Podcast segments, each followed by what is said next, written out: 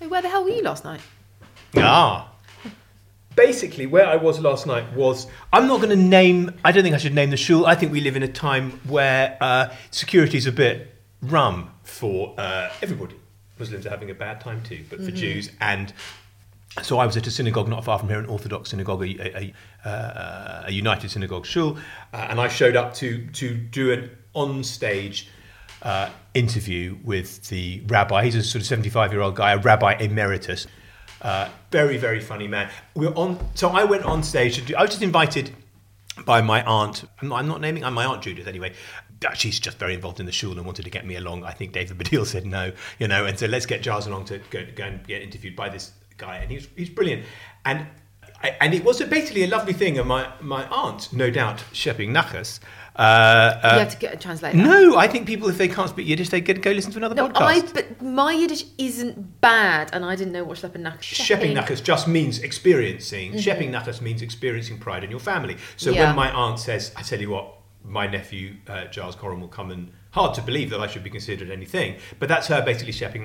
But I first heard the phrase from my, my cousin Lester, Lester Vickers, who talking about my great grandpa Harry, born in Plonskin 1885, died in London in 1976.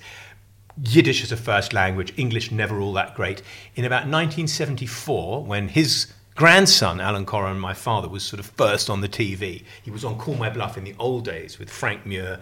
Uh, Arthur Marshall, hosted by Robert Robinson, and he was on there giving his definitions. And Arthur, uh, you know, Arthur Marshall, ah, it's Alan Coren. My great grandpa Harry was apparently sitting in his big leather chair, 80 years old, whiskey in one hand, fat cigar, and said, "Now this is nachas."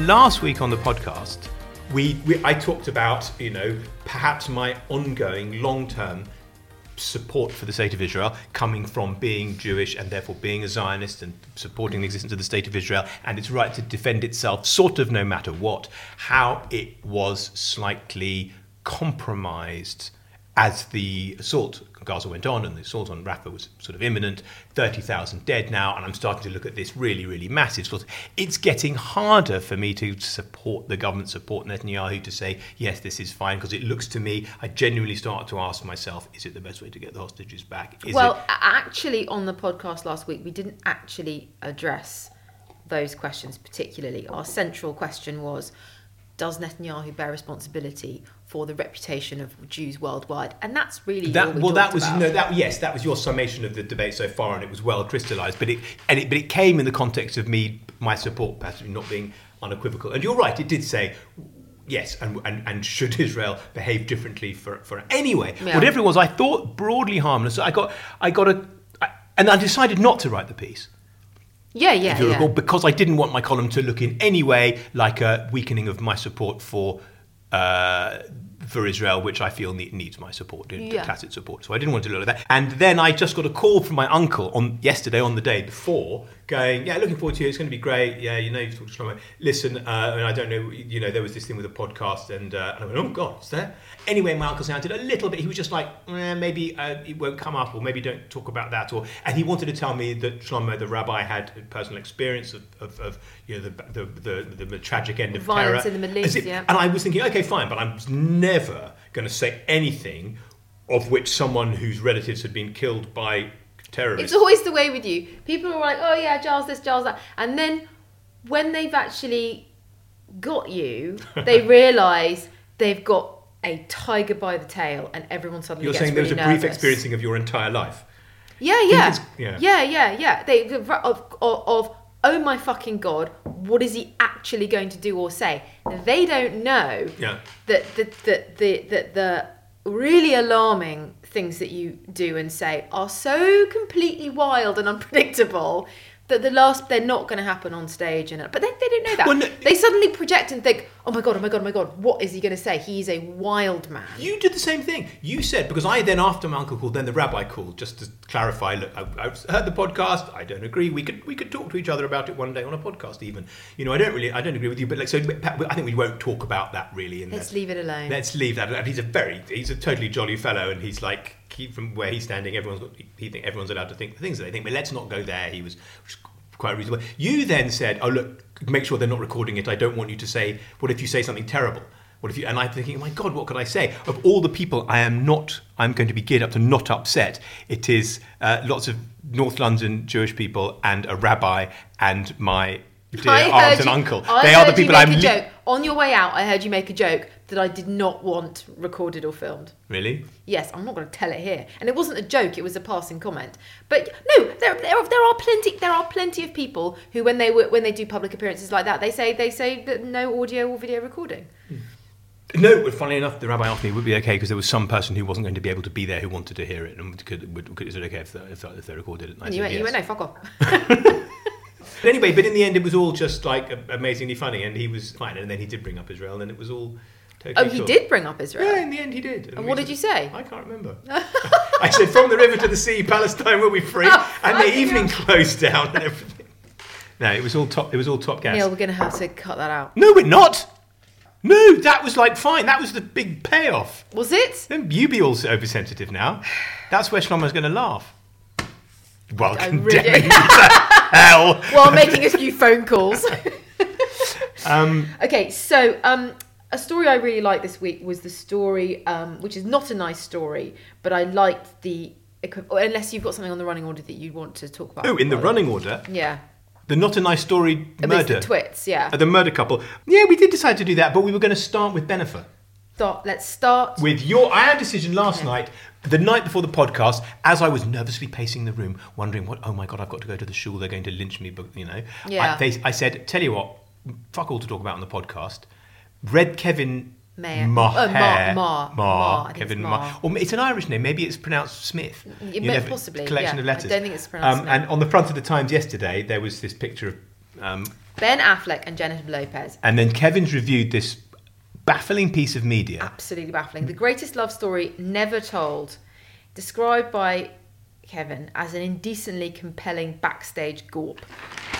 It's on Amazon Prime and it's a documentary behind the making of a movie or a music video or the- something. it's a she either either did make or tried to make a, a, a, a long musical al- a long album with a video element to it about her life based on a book that Ben Affleck had made of like photos Scrapbook. and Like scrapbook this for kind of her mad scrapbook. about how much he loved her because he's I don't know the mental health and drug and booze background of Ben Affleck but he, he's not a well guy is he he he looks a little fragile to me. We watched it because we were just sort of we're you know as curious as anyone else about these two strange people, and it was absolutely like completely weird, and it wasn't really anything about their relationship. I I like J Lo. I think I think she's I think she's great and funny and interesting, but it wasn't a great or funny and interesting piece of media. It was basically her in kind of dance rehearsals and stressing out about the fact that no one would finance this project and she had to sort of pay for it herself. At the beginning, she says, You know, I've been married four times and I- I wanted to project to the outside that I'm strong and everything was on purpose and I- it was all great, but it was all bullshit and in the inside I was falling apart. okay, show me that. Yeah. I want to see that. I, I want to know what happened with the, her other marriages. What I want to say is Yeah. this: the reason we watched it for the podcast, possibly for a column, more for the podcast. h- How would a film of the truth of our life look? so this is very American Hollywood way of looking at a marriage. Yeah. What would our film look like? Or possibly our book? Let me ask you, Esther. You made a little book called "The Greatest Love Story Never, Never Told. Told." Yeah. Uh, and you gave it to me. What would be in it? Just cruel emails, like my greatest hits of cruel emails to you. So the reason that we are married and sort of inverted commas love each other uh, is, is, is always been said by you to be the fact that we're both equally mean. Your problem, basically, in previous relationships was that you were mean and they, mean, your yeah. boyfriends wanted you to be nicer, Yes. and I didn't really give a fuck. No, so then no. you stayed. And in a, Like I, I, you're like way, way. You don't care if I'm Yeah, mean, so and if I say something mean, you think it's quite funny. so then our greatest story, love never told, or whatever, is just All a the mean things that we said about selection people. of mean, bitchy shit. A Yes. relationship held together by not really liking any of our friends. Yeah, and like and like family or how like when we go to a party together, like h- how like you've always you you've already noticed all the terrible things about the party before I even tell you what they are.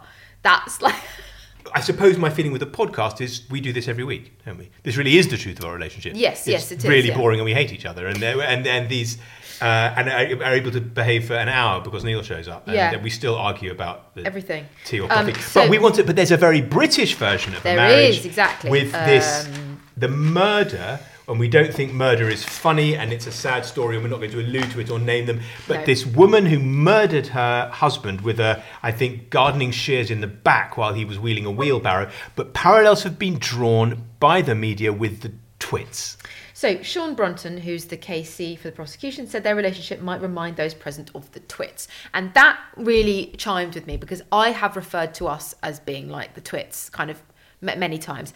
And I think marriages do kind of Explain what the twits were like. Okay, so the the Twits is a story by Roald Dahl. It's for children. It's quite a gruesome story about this old, ugly, nasty couple who play horrible tricks on each other because they're married but they hate each other. The two that everybody remembers is the Mr. Twit convinces Mrs. Twit that she's got the shrinks. So he, Mrs. Twit has a walk, walks with a walking stick, and every night Mr. Twit goes into his shed at the bottom of the garden and cuts out discs of wood, and at, attaches them to the bottom of her walking stick and also to the bottom of her chair. So she thinks that she's getting smaller and smaller and smaller, and um, so and, and and she says I'm getting shorter, and he says no, you've got the deadly shrinks, and then she gets her own back on Mr. Twit by um, making mixing worms in with his spaghetti, and then kind of laughing and saying you've been eating worms. So they- they're like the twits. They're this married couple, but essentially expressing their love by being horrid to each other. It's it is a tension, isn't it? It's kind of a tension. Is there anything you want to confess to?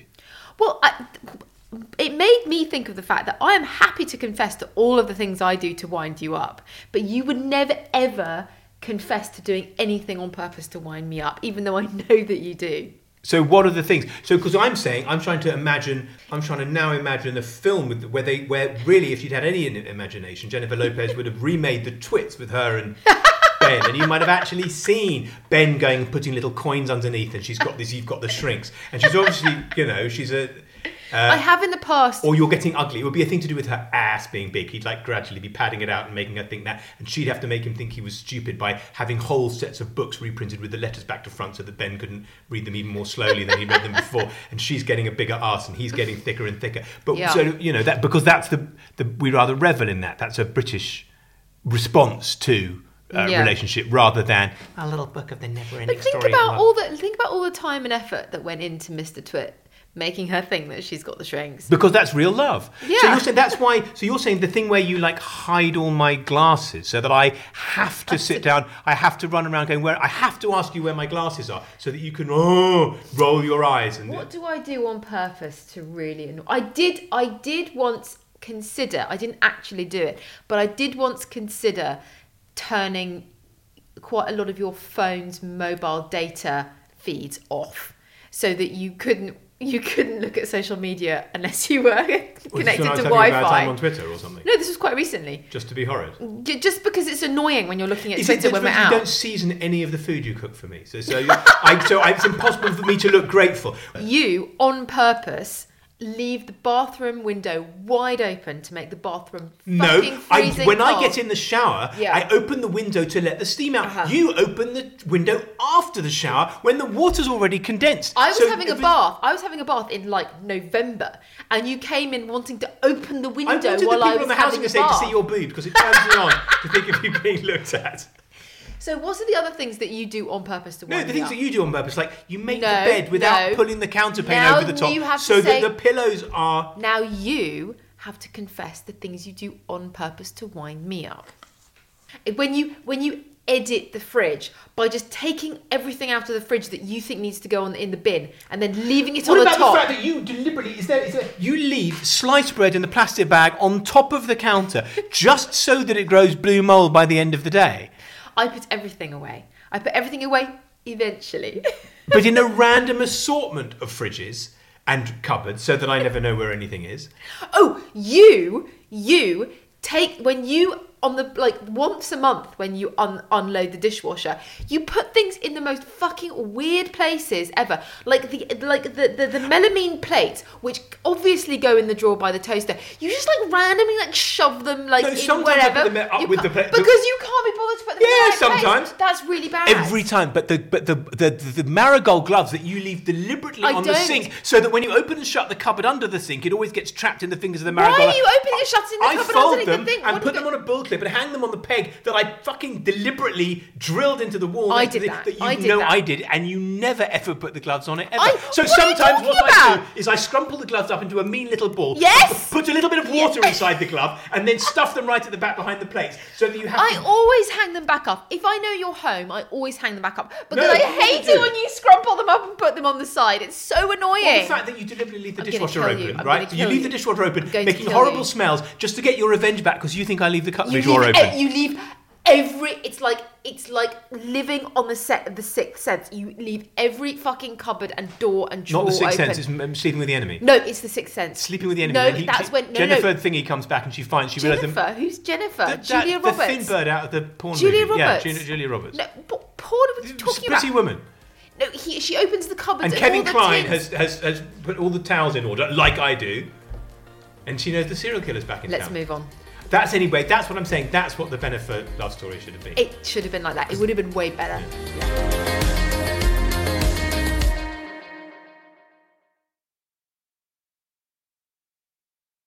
Okay, look, here's what we're going to do now. Yeah. We're going to talk about the American attempts to silence Peppa Pig, Mm-hmm. and then we'll go from there into the fact that World Book Day is finally Yeah, uh, cancelled. getting a slap in the face for Yeah. just being a ridiculous dressing up, and then talk about the fact that toddlers can't even arrive at school able to shit in the right hole. Mm-hmm. Yeah, so that, that seems to me like a nice family way to proceed with the Yeah. podcast. So, story one: open up the Times today, and what's on page three? The story is that Americans um, are Peppa's piggish blaming. antics. Uh, uh, all over the US, the show Peppa Pig was blamed for causing otherwise healthy American children to speak with British accents, which I uh, obviously fell about laughing because our, well, not Kitty, but Sam certainly consumes quite a lot of terrible American YouTubers. But they all did consume lots of American stuff, and they watch. Uh, I mean, they, they have the corrective of the In-Betweeners and Friday Night Dinner and stuff, but Yeah. they watch an awful lot of uh, Family Guy. Yeah. Uh, and then an awful lot of that Rick and Morty. Yeah. And then when they were little, their their iPad stuff, they they watched a lot of you know famously American cartoons for. 80 years, we Brits and even more the, the, the French are even more Yes, horrified. yes, have got, oh God, Americans are turning our children American. Yeah. Um, they Kitty Avec le gin. uh, Kitty will finish her dinner and say, "I'm done." You know what? I'm done. There Thank you very a much, Peter. I've finished my dinner. Yeah. But she'll go, "I'm done." Um, and they they use they'll say, "Can I get?" They, they use these Americanisms, even our very literate children, and so it it's quite funny that we're getting some revenge. Yes, exactly. It's very, very funny that we're getting our revenge on uh, Americans with our sort of Peppa Pig isms. Um, don't let your kids watch Peppa Pig, warned a commenter beneath a review of the show. Um, It's partly her attitude as well. So they said that Americans have noticed, American parents of four year olds and five year olds, and that photo is of like a Peppa Pig world in Florida. It is massive over there. They've noticed that she's an arsehole, you know. Remember when Kitty was behaving like Peppa Pig? Peppa is rude, bossy, a liar, tattletale, and more. She did. She bullies her daddy. She used to call you silly daddy. I mean, it's that I. I don't think She that. did. That was when she was three. She would say silly daddy. And there was that whole narrative about whether or not fathers are being introduced Yeah, by yeah. By Daddy Pig. Yeah, Yeah. yeah, exactly. Can, what can Peppa Pig teach the Americans? Ah, interesting. Yeah, that's quite good actually. I because that might be quite good for a column. Uh, it's probably a single item in the notebook. It's a point is it's, Yeah. it's revenge for years of our, of our yeah, exactly. Yeah. Okie dokie. But that Um, used to be the only culture that, that children consumed, and I think that segues into the story. Maybe it's a nightmare for the editor if I segue it, but still, who cares? If that segues into the story. only Neil. He'll, he'll find a way.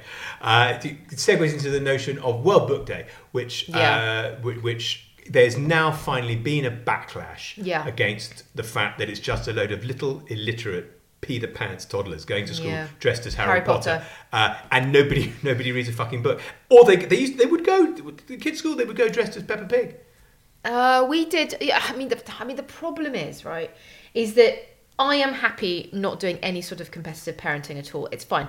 Once you lay down a challenge to me, I'm going to go mad. And it was the wrong sort of challenge. This is the point. They have now decided that um, World Book Day, when everyone dresses up in these, literally, it's okay if you if you dress your kid up in uh, like a little dress that she's got, and maybe she looks a little bit like Judy Garland in The Wizard of Oz. But to go and buy, as they did at uh, uh, the very privileged primary school our kids were at, load of plastic, crappy, disposable wands and hats and da da da, and the kids go, and these children don't really read. Be competitive. Our children read when they were little. We read to them a lot. We were good literary parents, and I, so if you want to, that's the competitive parenting. Haha, fuck you. Not look at my child dressed up as as Hermione Granger. Hermione Granger. Yeah. Um, Dressing up, it's not that. That's the thing. It's not. It's it, It's not making not anything good. to do with books. It's to do with your parents' disposable time and creativity. Basically, that's what it is, and that's why it's so stupid. And and, and obviously, people panic and just because you know it's peer pressure. They just Amazon a, a Harry Potter costume. because the parents can't read either. No, it's not. No, that. it is. No, it is. isn't that. It is. The parents aren't interested in books. You can't get children into books into a subliterate society that we live in now, where books are not treasured or valued, and everyone gets their culture from their phones and their stupid Netflix things. I endlessly retort to the, the parent who we obviously don't name or even identify the school, who who literally told me that he was he, he was in finance. He was disappointed that, his, that, that this school his child was expected to spend so much time reading books. He what, what can he, what's he going to learn from books? Books aren't going to teach him how to gain clients he said to me with a straight face. And I thought, fucking hell, he's the kind of bloke who sends his kid to World Book Day dressed as Spider Man because he thinks it's a fucking book, because he's a Philistine. Well, I think being a Philistine is okay, and I think that the fetishization of reading, particularly fiction, particularly in adults, is dumb. I, anyway, I'm very glad to see the back of World Book Day. I thought it was very, very, very annoying. We can segue into the next story to, for Neil's intense delight. Yeah. Um, out of the fact that these children arrive at school unable to read, so they have to dress up as Spider Man. Now we, we discover they're unable to go to the loo either. And Yeah. isn't that the front of today's paper? Parents. Half of parents believe they should not have full responsibility for toilet training their child, according to a survey. Only 16% of parents think it's their job to teach children how to read. But you read on the loo. The two go together. That's the t- all I've ever taught my son is he grabs a book as he hustles off touching cloth to go Oh, release the turtle head. Oh. Um, with half of teachers saying it's getting worse, and there are these, these there there are one teacher said I feel like we're not teaching as much in the first year now as, as we used to. It's more babysitting and teaching the basic skills. So um, Well, there there is also there is a lot of defensiveness over the revelation in lockdown that school is was very much, you know, a decent chunk of school is childcare. Yeah. it really But is. the thing and about teachers do not think of themselves as as childcare providers, and I'm sympathetic to that. But So, teachers, why do you think that children are arriving unable to go to the loo? I would be interested to see actually how much worse the problem is getting. I think that reception age children can be expected to have a couple of accidents a term. They're very little, they're rising five, they're in a new environment, they get overexcited and overstimulated, and they wet themselves. and they just Yeah, And- I, I remember. I, I remember when I, when I started secondary school, there were people who had arrived from primary school with other people, and they had stories you weed yourself how- the other day when you were laughing. That's, that's me. Yeah. yeah. I've I've had two children. I, am that's. I, I'm not. I don't. I don't. I don't wee myself because I'm too busy I- doing cars I do admit there was there was I had a I, there was Margaret P the Pants Duckworth uh, at, my baby school when we- my we were four and she weed and everyone uh, there was actually a, there was a wee the pants a little bit later as well. Yeah, of course. But yeah. um, Oh, well, like, what are we talking? But right? potty Are we- training, doing a poo, and all that kind of thing. But why, why do you think that now parents are not trying as hard to potty train their children? Well, I think it is. I I think two things. I think that that parents in general have been trained over the last kind of fifteen years or so to devolve everything to quote unquote experts, which I think is just the cause of an enormous mm. number of problems. I also think it's the modern nappy. Modern nappies are amazing, and once upon I mean cloth nappies haven't been around for an awfully long time. But for example, you know, my my big sister had cloth nappies. You know, so they're in the kind of in the sort of seventies, cloth nappies were around. So you're saying And I- Harriet herself all the time. no, that's not what I'm saying. What I'm saying is that a cloth nappy is pretty unpleasant. So you have to change it. Yeah, so uh, the, the child notices and it's not nice and wants to get out of the And cloth screams nappies. and gets nappy rash, and things. also the parents are like fuck this shit let's get out of it whereas a disp- a you- modern disposable nappy is amazing for you know the general convenience of it but there's less incentive to get so you're saying, because I, I recall that our kids walking around with their thing just hanging off them, full of piss, days.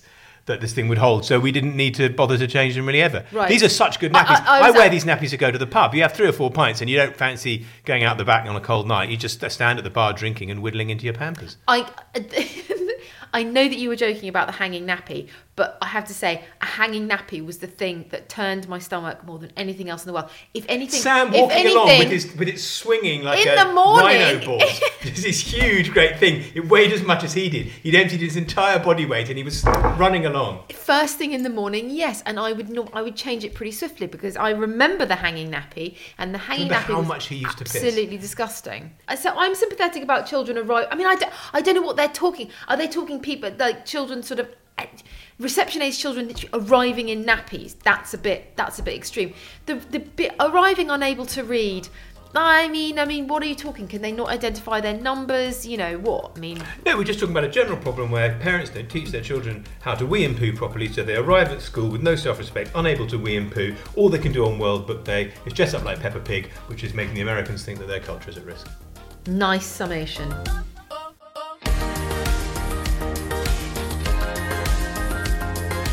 You've been listening to Giles Coren Has No Idea with me, Giles Coren. And me, Esther Walker. To find out what I wrote about in the end, pick up a copy of the paper or treat yourselves to a digital subscription.